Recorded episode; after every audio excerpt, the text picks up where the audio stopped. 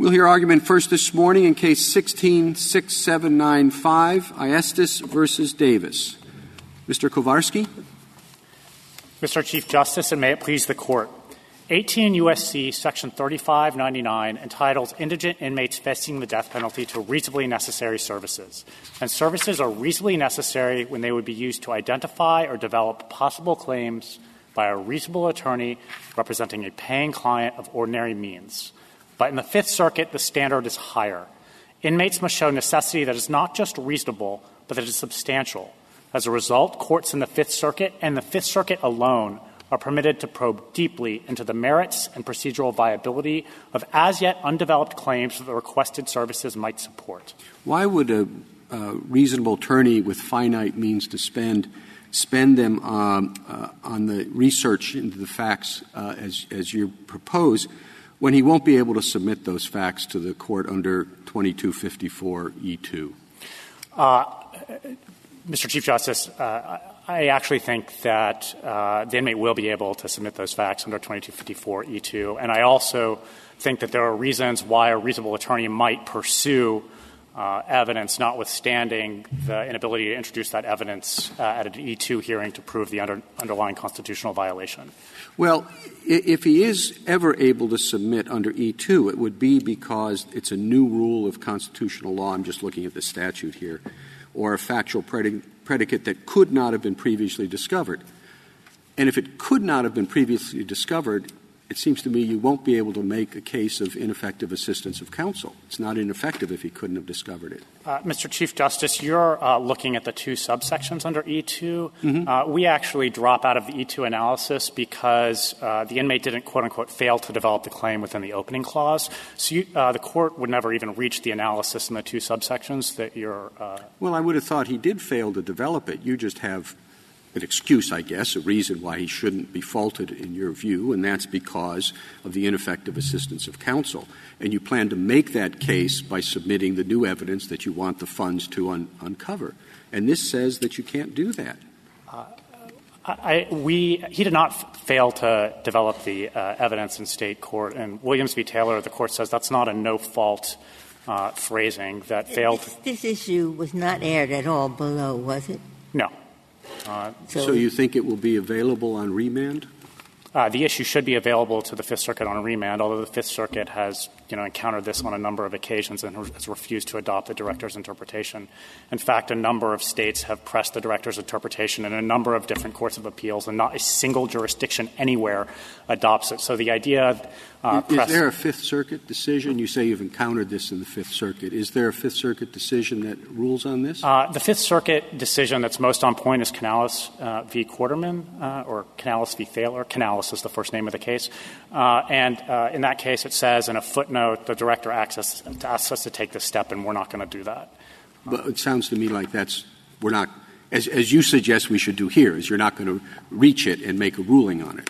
Yes, exactly. Think, I don't yeah. mean to suggest they've heard the issue and decided that it's non meritorious. It's just that the directors made that case to the Fifth Circuit, and that is not the law in the Fifth Circuit. It's not you know, the basis of a judgment below. It's not a bar that we'll encounter unless the Fifth Circuit decides to make new law. Could I ask you a, a question about the jurisdictional issue that uh, your adversary has raised? Do you think that appellate courts have jurisdiction over disputes about the amount of funding? Uh, in certain circumstances, yes. And what would those circumstances be? If the amount of funding interferes with the representation. Um, so, uh, so any any time there's a the, the, the attorney is dissatisfied with the amount of funding, I assume that would mean that there could be an appeal.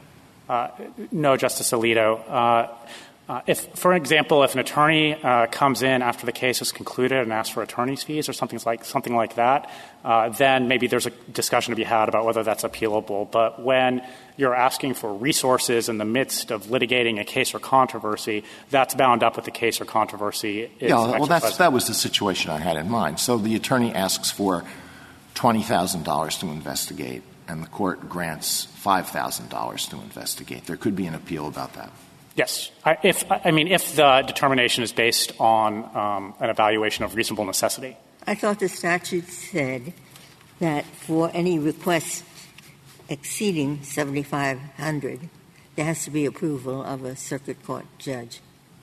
Uh, Justice Ginsburg, for any granted amount over $7,500, then there has to be a finding that those services are not only reasonably necessary, but that they are for an unusual character or duration. And then the Chief Justice, assuming the Chief Judge of the Fifth Circuit or uh, uh, his delegee will review the question of whether it's for an unusual character or duration, the, uh, what is not rev- the, the reasonable necessity determination is not reviewed uh, by a judge. Uh, it's reviewed by court. I mean, here, here we're not talking about uh, how much.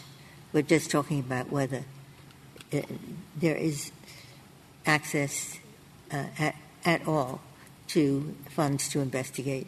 Yes, I suppose in a situation where uh, uh, an inmate asks for an amount that exceeds $7,500, the question might get presented because the chief judge writes it down to $7,500, but that's not this case. The basis of the lower court's decision in this case is just that the funds are not reasonably necessary, the services are not reasonably necessary. I mean, one other jurisdictional question. Is it true that the um, the director of the administrative office of the courts can, under some circumstances, review a funding uh, grant? And if that is so, how can the funding grant be the exercise of judicial power? That's not uh, accurate, Justice Alito. Uh, the cases that are recited in the respondent's brief are cases about uh, the uh, uh, AO's authority under the CJA, not under Section 3599. Those are distinct statutes. Of course, the CJA governs in all non-capital cases, and 3599 governs in capital cases, and there's no authority in 3599 for the AO to do that. And you'll notice that all of the cases that are recited in the respondent's brief are from the 1970s, and that's, of course, because uh, none of those scenarios recited there have anything to do with 3599.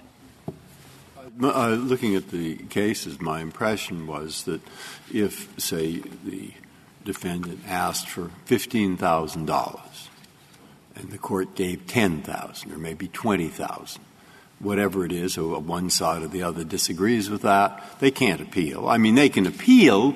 It's like administrative law. Of course they can appeal. You can always appeal but you're going to lose because the statute is read by various courts, I think correctly, as giving very broad discretion to the trial court to decide how much. It's just like they want to call a witness or something. I mean, you say this witness is irrelevant. Well, the judge says, I'm calling him.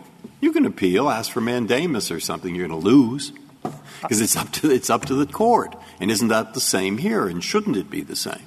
Uh, so, uh, first, uh, I don't I think it's true that there is that the, the, district courts have enormous discretion to determine the award. I don't necessarily mean know that that means that there wouldn't be jurisdiction.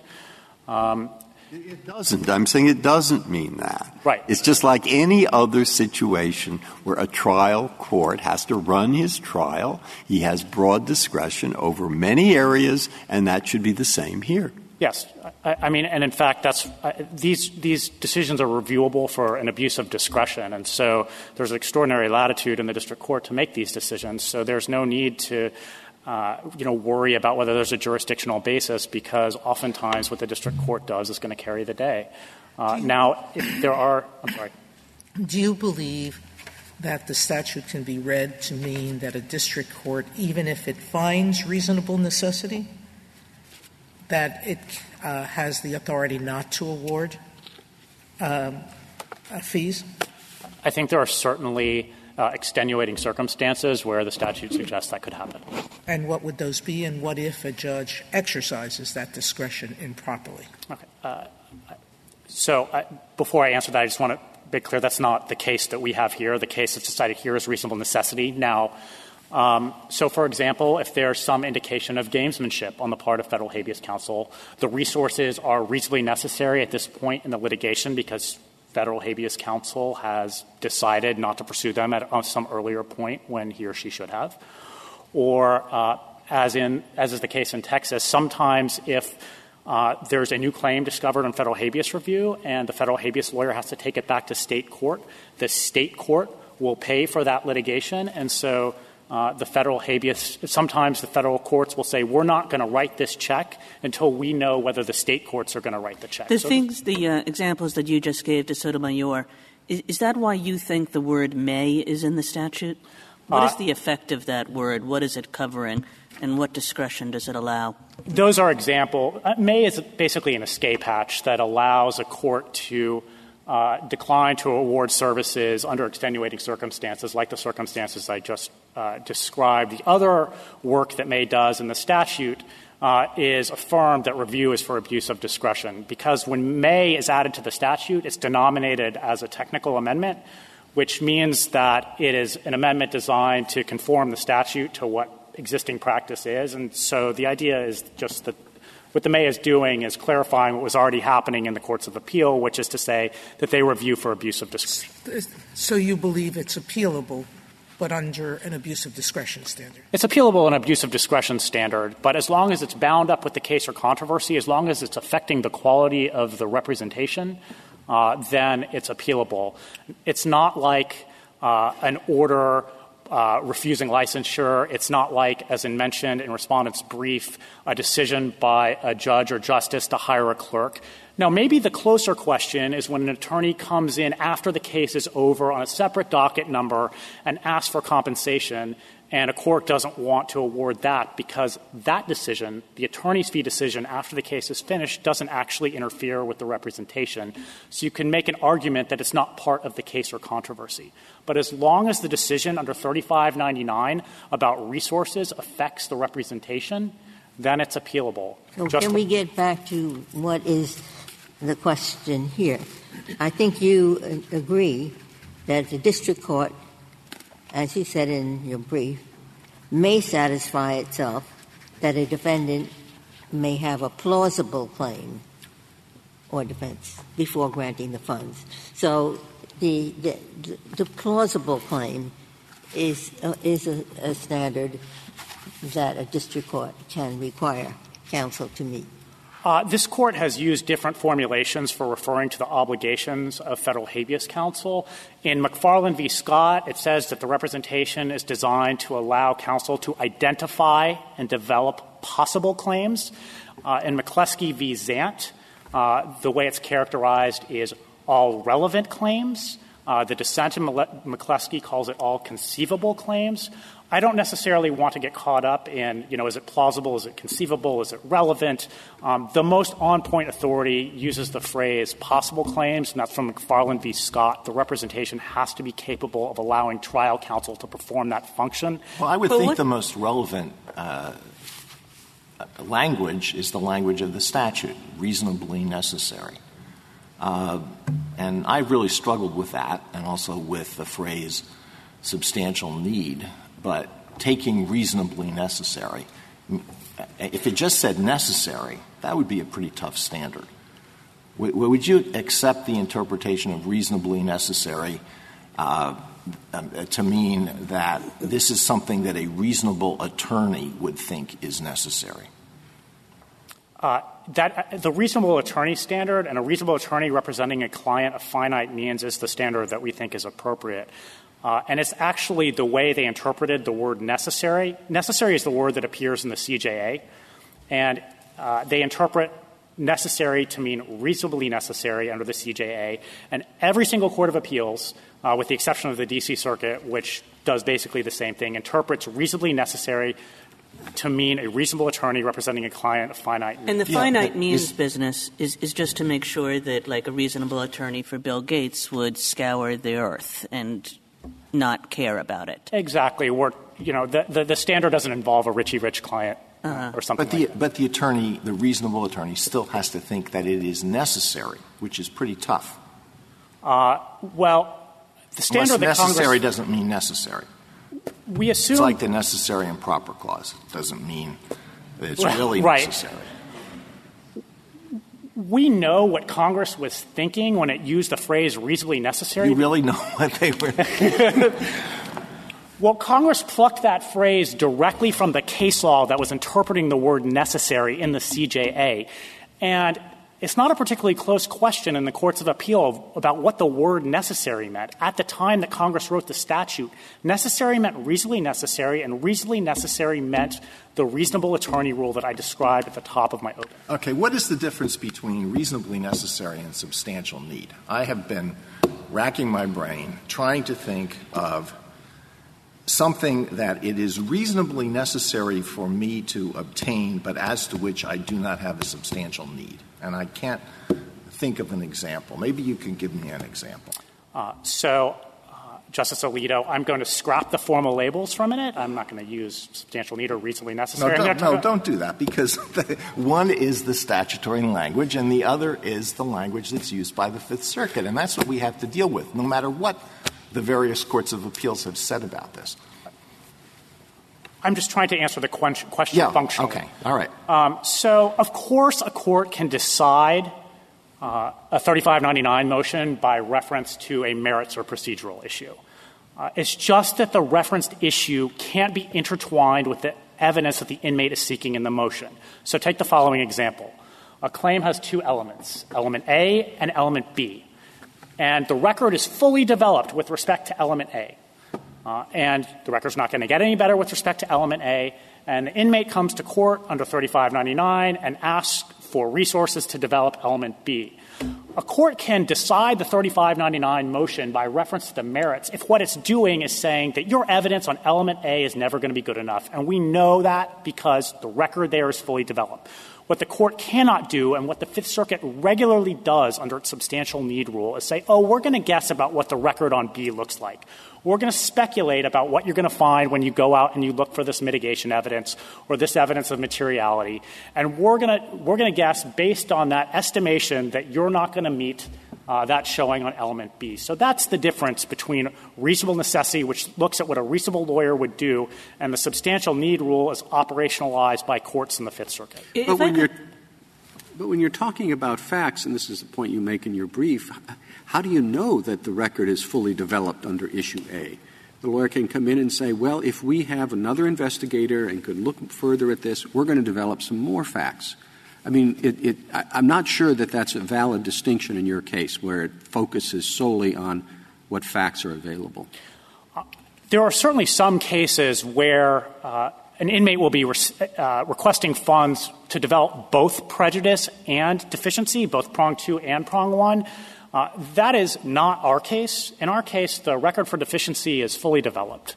Um, and it will often be the case uh, that the record on deficiency is fully developed in the motion because the deficiency is the thing that should be evident from trial counsel's files and all the information that federal habeas counsel has available to her. Now, do you think that that includes an attorney? That's not the facts of your case. I, I know that in your case, the defendant himself to the first investigator who uh, interviewed him said he had had head traumas and um, and some dependency, and by the time the uh, request for investigative services came about, he had already had a schizophrenic episode. But how about a case where there's no evidence whatsoever of dependency and or of any uh, mental illness, mental challenges, whatever you want to call it? Can an attorney come in and say, it is common practice to do this, so I want to do it anyway, even though there is no suggestion in the record that this is a fruitful inquiry? The answer, unfortunately, is it depends. Um, so, in a case like ours, where there's also no social history, something that this court has said has to be performed in absolutely every single case, then yes, uh, the attorney can come into federal court and say, without any evidence of red flags, and they can say, look, they just didn't do a social history. That's deficiency.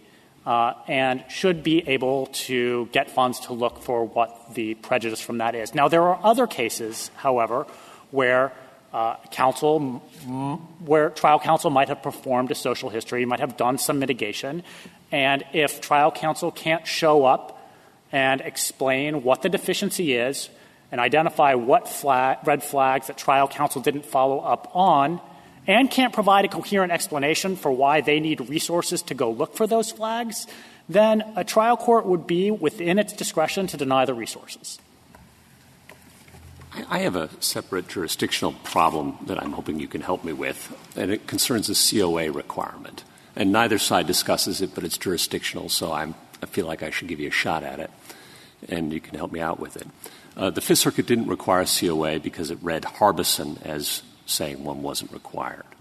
But some circuits, uh, including my old one, uh, have distinguished Harbison in similar circumstances, pointing out that Harbison just dealt with the appointment, I believe, of clemency counsel, and the issue wasn't part of the final order in the merits of the habeas petition.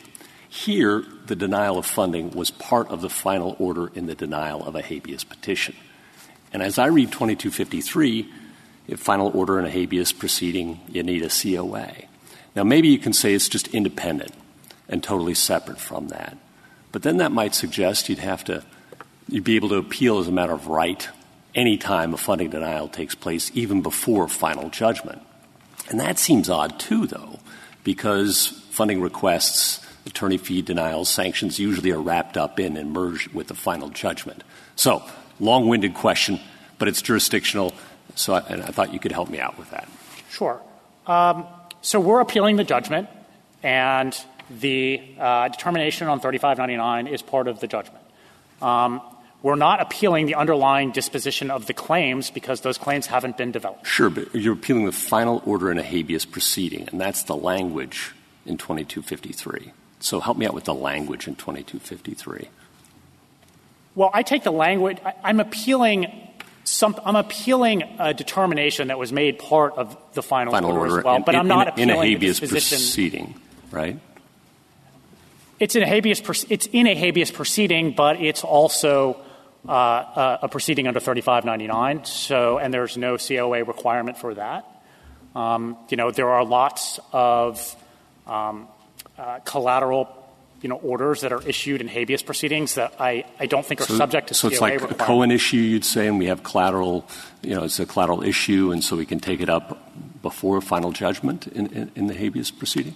I'm saying it's a collateral order. I'm not saying it's an exception to the collateral order doctrine in the sense that there's an interlocutory appeal from it. I've never heard of this animal before. It's collateral, but it still merges to the final order?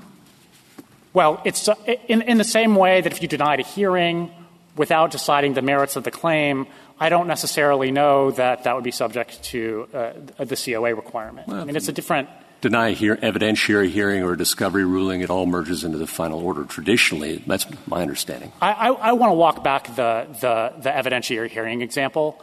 Um, if I deny, I would too. if I deny discovery in a case, or I deny something that just prevents the claim from even being presented, the the premise behind 2253 is that you can take a rough cut, a first look at the claim, and see if it is has got some merit. Um, and that's why you know, we have the substantiality requirement, and that's why it refers expressly to the merit of the claim.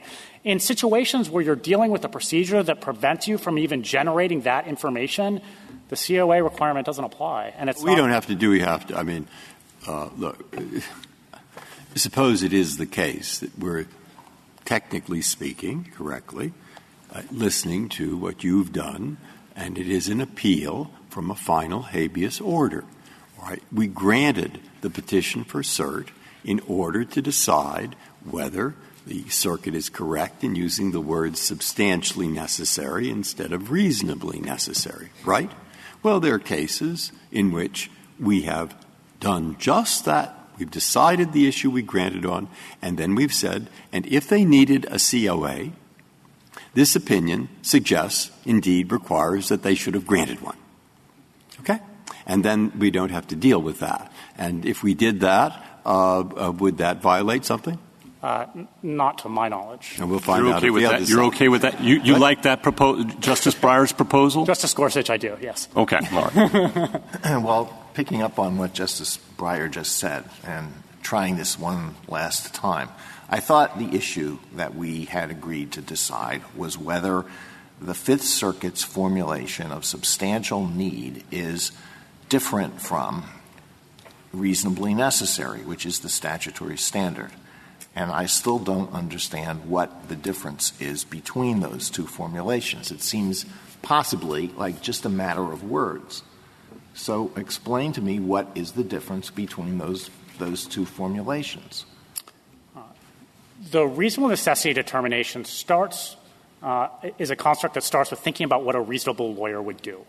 Right. Would a reasonable lawyer think it's necessary? What a reason, and the, every evaluation of merit or whether the evidence is helpful for the case starts from the perspective of a reasonable lawyer. Right.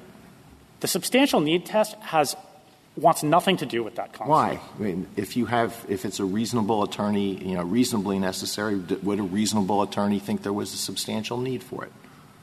Uh, a reasonable attorney would when a reasonable attorney thinks there's a substantial need for, as the Fifth Circuit defines it, then they would, of course, seek the evidence. The problem is that a reasonable attorney will also seek evidence in situations that the Fifth Circuit does not define as a substantial need, such as a situation where it's before, uh, where it's before the petition has even been filed. It just it seems to me like you're not really arguing the question that we granted. What you're saying is that if we take a look at everything that the Fifth Circuit's been doing in this area, in lots of cases that are not before us, it's not doing the right thing. That seems to be your argument. Not that there really is a difference between these two verbal formulations.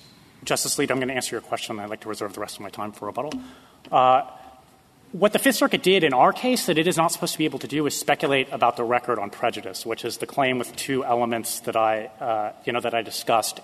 The, ev- the, the, evidence is developed on element A, and they're speculating as to what the record is going to look like on B, and that's what they can't do because reasonable attorneys don't take a fatalistic view towards evidence they don't understand yet. If relief is still available in light of everything else in the case. Thank you. Thank you, counsel.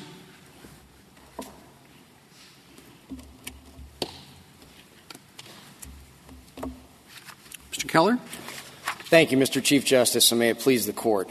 There is no meaningful difference between reasonably necessary and substantial need. But before that, a predicate issue, there is no jurisdiction here because CJA funding is an administrative claim for federal money. It is not a claim against the state. It is not a claim against the state for money. It, there is not concrete adverseness here. And so, where do you go if a circuit is arbitrarily and capriciously saying going to give any funds, period. You're going to tell me that won't happen, but um, during the financial crisis not so long ago, they had a reason. But whether that takes care of your right to counsel and um, counsel that has the resources to do the work necessary to represent you is a different question, a constitutional question. So, what happens in that situation? Where does the defendant go? The statutory system that Congress put in place says there's only review when funding has been granted at a level of more than $7,500. And if you're asking, is there a private right of action here to go get federal money under the statute, there's nothing in the statute that evinces that. But, but regardless, this is a claim for federal money for U.S. By the Treasury way, funds. In which ways is this outside of the judicial branch? I mean, I understand our prior cases where we were asked to review a claim and it then went to the Secretary of the Treasury who had absolute discretion to grant the claim or not. That went outside the judiciary. But how does this go outside the judiciary? Not everything that a federal district judge is assigned to do is an act of judicial power. We know that from Ferreira. well, we also know that those things don't get records made. But here, this is required by statute to be put to be made a part of the record for potential concessions. But I think looking at the single circuit potential judge, what you put things to be. If there are potential concessions made during the ex parte uh, hearing or proceeding that then could be used on the merits, then that would be the, the reason why. The statute says, upon a finding that investigative experts da, da, da, are reasonably necessary for the representation of the defendant, da da da da da, the court may authorize the defendant's attorneys to obtain such services. It says the court, the judge. The judge may authorize. All right? They say the judge should authorize, and this is the standard. And you say, no, that's not the standard. The standard, or it's the same, do some other way. But in either case, it is a judge who is performing a duty that is in, uh, imposed upon him by a statute. Well, why isn't that the end of it? We, we, we review uh, matters of uh, appointing attorney's fees and paying for them. There can be all kinds of things that judges are authorized by statute to do as part of their judicial duties. I really don't see. And I, the cases that you cite are all cases saying basically that uh, uh, there's a lot of discretion in the judge to decide how much, which I agree with. But uh, this is an unusual jurisdictional argument. Oh, I'm not sure you can separate the amount of funding, though, from whether an investigator is assigned. Here, we're not arguing that counsel or the investigator categorically lacks power under the CJA. Their investigator has started to perform the investigation that they seek to do. This is about a claim for federal funding, and I think the procedure for single circuit is there any administrative review of a no funding decision? No, there isn't. The review is concerns the amount of the funds. And here it strikes me that what we're dealing with is a, a simple question of statutory interpretation. What does 133599F require counsel to show to get funds for investigating the existence of a mitigation case? That sounds to me like a legal question, the kind of question that is fit for a court, and not an administrative review. But Murray's lessee says that an inquiry into the existence of facts and the application of them to rules of law is not enough to have an exercise judicial, of judicial power. Here, this can be revised outside the no, that's, traditional that's true. You're, what you say is true. The question is, is Hmm. the judge performing a judicial duty? Uh, and the statute says he is. It's in with other statutes that talk about his judicial duties. And it would seem that making certain that a defendant has an expert where necessary is part of an ordinary judicial duty. I mean, can you think of if you're in if Murray's lessee is the best you can do? At least in my own mind, that's quite a different matter. It was uh, asking judges to award pensions or something like that. I think. But but that's uh, is there anything else you have going for you? at the Well, moment? th- this- obviously I'm skeptical of your argument. But go ahead. and, I'll try to, to fix that, Justice Breyer. This can be revised outside the traditional judicial hierarchy. The single circuit judge review point is key here. What happens is the district judge sends a memo to the circuit judge. There's no party involvement in any of that review. In no sense is that an adversary proceeding, and yet that's the proceeding that Congress has created. Indeed, there would be constitutional issues with that proceeding. Is there review- any instance of such a review? District judge sends a note where the district judge says, Circuit judge, I'm giving nothing, not one penny. Is there any such uh, procedure existing, or in all the cases, cases where the district judge says, Circuit judge, I've given this much? Do you think it's too much? Do you think it's too little? The system that Congress created, they were worried about spending too much money. They did not create a mechanism for review when funds were denied. The Tenth Circuit has said that, and multiple federal judges have advocated placing these benefits granting duties with officers besides judges. That could not be an exercise of judicial power. If I can turn now Well, Mr. Keller, if I should just, um, I mean, suppose this is the kind of language which routinely gives rise to circuit splits. You know, one circuit interprets it one way, and a second another way, and a third another way, and it can go on and on. And you're essentially saying that we have no way to decide which standard is the standard that Congress meant when it said this. So another circuit tomorrow could say, you know, we're just not giving any funds for any mitigation investigations at all under this standard, and we would be like, whatever. Whether administrative agencies, though, are, are using or applying a certain rule of law, though, is not the test for whether there's judicial power. There would be extremely anomalous results here to allow a potential two track appeal. The Seventh and Eighth Circuits have said you can't take an appeal from that single circuit judge determination, that's correct. But that would mean that if the district judge denies funding at the outset, you do get to take an appeal of that. But if a circuit judge is revising that certification award, then there would not be an appeal. Also, not that award. It's, one case is you don't get funding. That doesn't go to a circuit judge. There's no uh, competing, there's no two track anything. If the judge says, nothing, I'm not giving you the funds to investigate, the only place that that can go is to a, a court of appeals. That's correct, but whether a district judge is granting or denying funds, Article 3 judicial power can't turn on that, that all of a sudden it becomes judicial power when the funds are being denied. If I can turn to the question presented in the issue of Section 2254E2, it is not going to be reasonably necessary to pursue any evidence outside the state court record of trial counsel's performance because AEDPA in Section 2254E2 is going to bar that evidence. What about the argument that you forfeited? You forfeited the AEDPA argument by not urging it in the Fifth Circuit. We did not forfeit it. First of all, it answers the question presented. The Fifth Circuit did not err because this goes to whether it's reasonably necessary. And that is an issue that both sides have been joined on throughout. And we can't waive arguments. We can I'm only sorry, waive the. Fifth Circuit didn't rely on that ground. Neither have you below. So we reach out to a totally new question in which there's no circuit split and answer that question. Well, th- this court, of course, could narrow its analysis and not decide that issue. Petitioners conceded, though, that this point remains open, and it is absolutely necessary to also. Well, I'm not sure it's open after Martinez and Trevino, given the nature of our language in those decisions. But that's a merits issue on the question. But having said that, why do we reach it? The reason that you should reach it here is because in asking, can a circuit do a preliminary merits analysis, it has to account for the limits of habeas review. And if it is the case that E2 is going to bar this evidence, and it does, then there's no reason to continue to fund an investigation to raise evidence that cannot possibly So- be presented. It may be, but they may have to go to, uh, maybe they have to exhaust. Maybe they haven't exhausted on this point. I mean, I, I don't know. In, in the first sentence of what the language you're quoting does, it's kind of, it's an exhaustion requirement. And, and so they'll go and exhaust. Uh, now, that isn't what we took this case to decide, is what everybody's told you.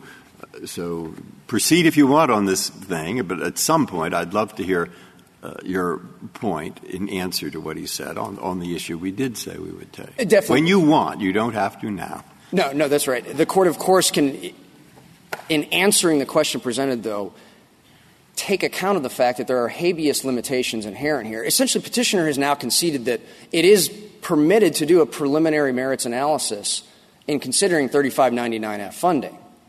Whether you call it a plausible analysis or would a reasonable attorney with finite means spend money on it? A reasonable attorney with finite means is going to look at is this claim barred? Is it speculative? Is the evidence that I would attempt to get into the record is it duplicative? Those are the three elements of the substantial need formulation that the Fifth Circuit has used, I and that is completely I, correct. I understand that point, which is the end result of which is that it seems to me that you can make all of your arguments under the guise of the test that the petitioner proposes, which is, of course, the reasonable attorney working with finite Uh, uh, resources. I, have something of the same problem that, Justice Alito has. I, don't see that it'd be terribly valuable for us to spend a time trying to figure out is reasonable necessary. Is that the same as substantial need or not? And even if we come out and say one or the other, I don't know that it's going to get to the heart of the question is which what is exact, exactly is a district court judge supposed to do? Or, so why, what's wrong with asking when a reasonable attorney working with finite resources would devote resources to that service? Mr. Chief Justice, there's nothing wrong with that, provided that the court does clarify that you could do a preliminary merits analysis, that you can account for the underlying nature of the representation, the limits on habeas. Even the Fourth and Sixth Circuits, which purported to create a circuit split with the Fifth Circuit, analyze is this a substantial question? So the we said taking account of all the circumstances, would a reasonable attorney ask for funds to investigate? That you, you think would be, uh, that's the test. provided that you, there would be an analysis, a preliminary analysis of the merits that accounts for limitations that AEDPA and other doctrines such as Martinez, if it would apply, actually imposes on the Well, take representation. this case as an example, right? So uh, it seems to me if a judge looks at this case, judge would say, I, "Look, I don't know what you're going to find in your investigation, and it's unreasonable for me to make a judgment about what you're going to find in your investigation because that's the whole point of an investigation." But I do know that here, no social history was done at all, and you've got like a schizophrenic def- defendant, somebody who has had a mental health diagnosis of a very serious order. Well, of course, that's the kind of thing that a reasonable attorney would investigate in determining how to spend their limited resources, isn't it? Well, in here, counsel wanted to contact the petitioner's Honduran family members But Petitioner himself said, don't do that. Petitioner relented just days Uh, But before the putting trial. aside whether those particular witnesses and what what what uh, cross, you know, whether the I mean, just even putting those people aside, I mean, go and figure out whether there's a history of mental health issues. Well, in, this case, the trial investigator and trial counsel obtained records from the state. All of the mental illness records post-date trial. The, schizophrenia diagnosis was not for years after trial. Yes, but I know, but uh, you know, if you have a person who has since the incident in question been diagnosed as schizophrenic, uh, you know, some bell goes off that says, I think maybe we should do some investigation and try to figure out whether he was suffering from mental health issues at the time of the incident. Well, and counsel wanted to contact the family members, and in 1995, Petitioner himself denied having any health problems, such as drug, alcohol, or mental did- health. I mean, what better purposes would you spend this money on? It seems to me in this case, it's like the only thing you want to spend your money on is a mitigation investigation. There's nothing else really to spend your money on. Well, in here, funds were approved for the trial investigator to do an investigation, contact different witnesses. That happened. When- petitioner's counsel and the investigator wanted to contact the family members who would have been in a position to try to give some indication. But there are many, many sources other than asking family members if you're looking into mental health. There's school records, there's criminal justice records. You don't stop with it. The family, the, the family doesn't want to, or he doesn't want his family to be called. And, and counsel did obtain records. This is not a case like Rompilla or Porter, where there was just a file of information sitting there, a treasure trove of information the counsel just had to pick up, or Porter, where there was no attempt whatsoever to go contact potential witnesses. There was no deficient performance here. What, what about the, um, the specialists that the uh, state habeas, at the state habeas level? Wasn't there a specialist who said, this is what should be done in this case? All of these things should be investigated, and none of them were. There was a state habeas investigator report. This is not in the state court record, but this was presented on federal habeas. But even then, there was not particular evidence looking back to say, oh, trial counsel knew this piece of evidence and therefore this investigation should have done. Rather, this is J266. One of the stated purposes of that report was to provide, quote, ammunition, unquote, to get funding. And so the Counsel, purpose you of this say there was no deficient performance, but the, the circuit court had to amend its its ruling um, because it had mistakenly said that there had been an investigation in mental health in 1997 by trial counsel, and it had to withdraw that. Um, is there is it fair to say there was no deficient performance or a holding on that score by the Fifth Circuit after after it reissued its opinion, or did it rely solely on prejudice, at least with respect to trial counsel? it it first analyzed the fact the answer to the question is the Fifth Circuit opinion can still be read as holding that there was not deficient performance and in the alternative that there was no prejudice. How? Because what the Fifth Circuit said was it was proper or there was no error from not contacting the Honduran family members, one, and two, the evidence of mental illness post dated But, but uh, th- that's contacting the family members, and I'll spot you that. But I'm talking about the mental health issue. How, how can there have been no deficient performance holding if it withdrew the basis of that holding in its, in its uh, revised opinion? Because, Justice Gorsuch, that was not the only basis for that holding. The Fifth Circuit and the District Court also noted that the evidence of mental health issues all post-dated trial. And when you're asking, was there a deficient performance under Rompilla, you're asking about the quantum of evidence known by trial counsel. Counsel, how trial. can you justify saying there wasn't deficient trial performance? I mean, I understand all your legal arguments. There were two and a half pages of mitigation evidence. The prosecution gets up and says, This is a perfect guy. There's no history of mental health, there's no mitigation on substance abuse. The prosecutor at trial points to the deficits of it- mitigation investigation that trial counsel has done. We hear from the investigator that he's hired, he's told to investigate, and less than a month before trial, he starts trying to do things and fails completely, as Justice Ginsburg points out, to do even the basics of investigation. trying to get school records. That had nothing to do with not reaching the parents or not. Not talking to a witness in California where this man lived and worked for a long period of time. Um, nowhere in Texas, because he had been there for a period of time. All of those things suggest to me deficient performance. You have a lot of legal defenses, but how can you stand here and say that this kind of investigation meets any constitutional standard? Because both counsel and the trial investigator were doing this is page 1 and 2 of our brief. The investigator began interviewing petitioner several times in February 1996, subpoenaed psychological and disciplinary records, made multiple attempts to contact the Honduran family members, contacted several potential witnesses, searched criminal histories, and attempted to obtain deportation records and California records. In other words, this is not a situation where Rompilla and Porter, where there was simply no attempt at trying to provide a defense. Rather, the key feature here, and what this case had been about up until just recently, was the failure to contact the Honduran family members. And that was the gateway through which petitioner was trying to say that trial counsel could have obtained information that then would have led trial counsel to believe that a mental health or substance abuse investigation should have occurred. I, so I can see I have uh, a question about how the two parts of the, the statute work. The first says reasonably necessary, and then there's the may question. Now, it would seem to me, I mean, it can work one of two ways. In other words, the discretion that is granted to the district court could go to the question about whether something is reasonably necessary, the sort of things we've been talking about. I mean, maybe it's necessary if you haven't done anything, uh, but maybe if you're saying, well, I think if I asked the parents a third time, maybe they'd give me a different answer. Uh, or is it necessarily a two step process where the judge has to make a determination is this reasonably necessary? And if it is, then the district court judge can still deny it because it says may.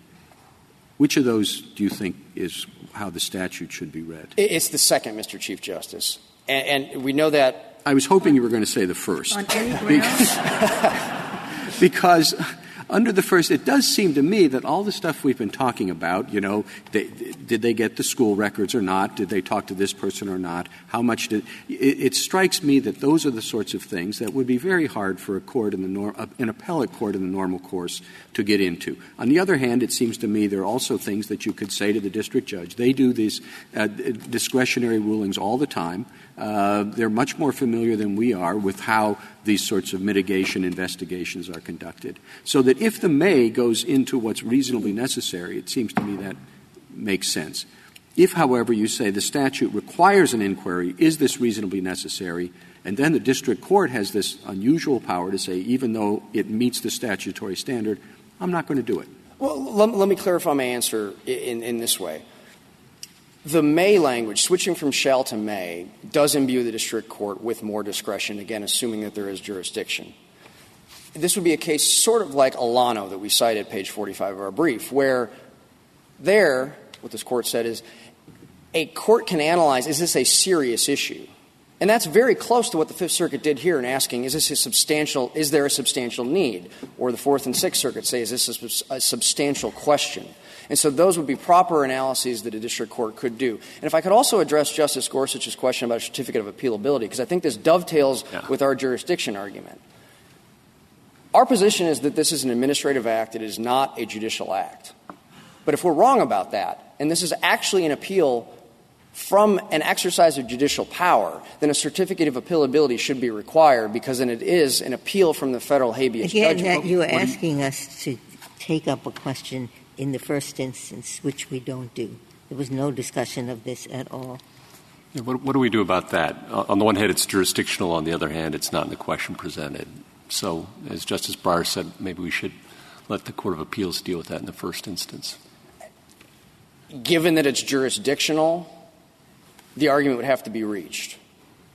And this is not a situation like Harbison, because here it is not simply it's jurisdictional. we have to reach it. I think I can find pretty good authority where it came up before and they didn't issue a, a, a, COA, but we decided the issue and said, now you should have issued a COA too. I may be wrong, but you don't have it in your briefs. They don't have it in their briefs. I don't have it in anything I've looked at yet, but I have it somewhere in the back of my mind, which is sometimes wrong. So I'll look it up. Okay. That's usually pretty would, reliable yeah, too. no, it's not the, the, the, the question. This is reminding me of something. Uh, if I'm perhaps overly simple minded on this. But what it reminds me of is the great argument that used to take place in ad law. You see, if in fact uh, you reverse a fact finding of a district judge, you're supposed to do it if it's clearly erroneous. You reverse a fact finding of an administrative ALJ, you're supposed to do it if there isn't substantial evidence in the record. All right. That's what the statute does. That's, so Jerome P. Frank, who was a great judge, one day said, My God, I found it. Eureka. I found a case that a judge wouldn't reverse under the first standard, but would, or would, would reverse under the first standard, but wouldn't under the second.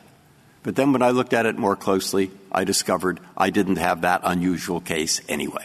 See, he thought there was no difference. That spanned a bunch of law reviews that said, yeah, there is a difference. Some said yes, some said no. So why don't we just say, look, that's what the statute says. Pick up his standard. All these arguments you've been making may be good, may be bad. Make them to the district court. Okay? End of case. Fifth Circuit, you are to follow the statute. And uh, that's it. Goodbye. Uh, and uh, uh all these other arguments are for the lower court. And if you want, you say that the lower court uh, uh, should take into account uh, all the arguments uh, that it deems uh, relevant and significant. all right? And, and in that narrow ruling, though, it would be very important for the court to clarify a few things. And that is, first of all, a preliminary merits analysis is acceptable, as petitioners conceded. And Why second, not just what would a reasonable lawyer do and if the reasonable lawyer would make a preliminary analysis, fine. But the standard, I thought you agreed, was we look, look at this case. This is a horrendous murder. The only chance in the world that this defendant has is if he can put on a mitigation, mitigation case and convince one juror he shouldn't get the death penalty. There is nothing else, as Justice Kagan pointed out. But in doing a preliminary merits analysis, the second part of that would also be what are the inherent limitations on federal habeas? For instance, if a claim is categorically barred, or if the evidence cannot be introduced because 2254E2 bars it, those are all things that a, an attorney would look at in doing a reasonable necessary we create necessity a meaningless analysis. right in Martinez Trevino? Because that's what you're arguing, which is it's nice to have a hearing and get past the procedural bar – but all of the things that an effective counsel should have done, and we've now found they weren't. No record has been created. Martinez Trevino, we said that that was the failing that we were remedying, the fact that a defendant has not been given one clear chance to fully develop a record and make his claim. Is that your suggestion? No, that Martinez will still have force under our argument. When? A, fail, a failure to challenge evidence, that was Martinez correcting a jury Trevino instruction. was an ineffective assistance of counsel claim. Well, and, and a terrible strategic decision like Buck versus Davis from last term. All of those are on the state court record. And this court has already held in Holland versus Jackson and in Williams that attorney negligence is chargeable to the client for purposes of 2254E2. That was an interpretation of the statute. Martinez Trevino suggesting the very essence of the exception to that rule, which is if you've not been given a chance, a fair chance, to have some court decide your claim, then you haven't been represented. I don't know what is more attorney abandonment than that. To have one fair chance at having a claim reviewed. Martinez said it was creating a narrow exception. It was only over, it was, it was clarifying Coleman in that very narrow instance. And but, Mr. Keller, not- this is the language that Martinez used. Martinez said that these sorts of claims often require investigative work. It said, I'm quoting again, they depend on evidence outside the trial record. So the whole exception that Martinez set out, you know, seems to be premised on the idea that there's an opportunity to develop the factual basis for the IAT, IATC claim. Well, nothing in Martinez or Trevino cited to 2254E2, and the court was only considering the narrow procedural default rules created by the court. But when Well, we Congress said has all this. It often requires investigative work, and it depends on evidence outside the trial record. And now you're saying we'll just take a look at this statute and say that, of course, it doesn't allow investigative work or evidence outside the trial record. I mean, this is precisely what we said. It- eh, but when Congress has a statute that directs what the rule is for new evidence, and Congress was raising the bar after the Keeney decision, which was the cause and prejudice standard, that what Martinez said was this, this ought not put a significant strain on state resources, but this would, in fact, provide huge systemic cost on the system if you're going to open up a trial again and take in any new evidence on a claim of trial IAC, which could bring in anything into the record. But that's the 2254E2 issue. The point, though, on the question presented is that those type of considerations are absolutely proper for not only the circuit or the district courts to be analyzing, but what a reasonable attorney would A reasonable attorney with finite means might devote those finite means to an avenue of investigation that has very, very little chance of success because there is so much at stake. So I don't understand how that can be the test here where the statutory language is reasonably necessary. That seems clearly, whatever necessary means, it it, it means some degree of importance. It has the evidence has to be uh, has to meet some level of importance in order for the standard to be met. I don't see how you can get around it. And to say the test is whether what would a reasonable attorney with finite means do, uh, it seems to me quite meaningless. Well, and that's right, Justice Alito, because we're in a habeas I thought you agreed with that standard. Well, because we're in a habeas context, the reasonable necess- necessity analysis has to account for the limits on habeas review. Petitioners relied on many non habeas cases, and what a counsel does at the beginning of a case when there's no record, there has been no trial, that analysis may look very different. But when we're talking about what is reasonably necessary on federal habeas review, that will necessarily account for habeas limitations that have been placed on AEDPA. May I ask you, before you, the time run, runs out, I wasn't clear about your position on prejudice. It seems at one point that you were making the point that the, this murder was so brutal, no amount of mitigating evidence would have helped. Are you still making that? Mr. Chief Justice, I see my time has expired, if I may answer. Yes. Justice Ginsburg, we are still arguing that there was no prejudice, and it's not only the brutality of the crime. There was a robbery at gunpoint three days later with a threat to kill the victim's family. There was an admission to wanting to kill accomplices. There was a threat to kill another witness to his confession, and the criminal history that resulted in jail time after violating probation. Thank you, counsel. Thank you. Uh, four minutes, Mr. Kovarsky. When federal habeas counsel got this case, they looked at the record and they saw that when invested with the momentous responsibility of explaining to a court why the defendant's moral feedback loop was not such that it should impose the death penalty, the sentencing phase mitigation presentation lasted two minutes.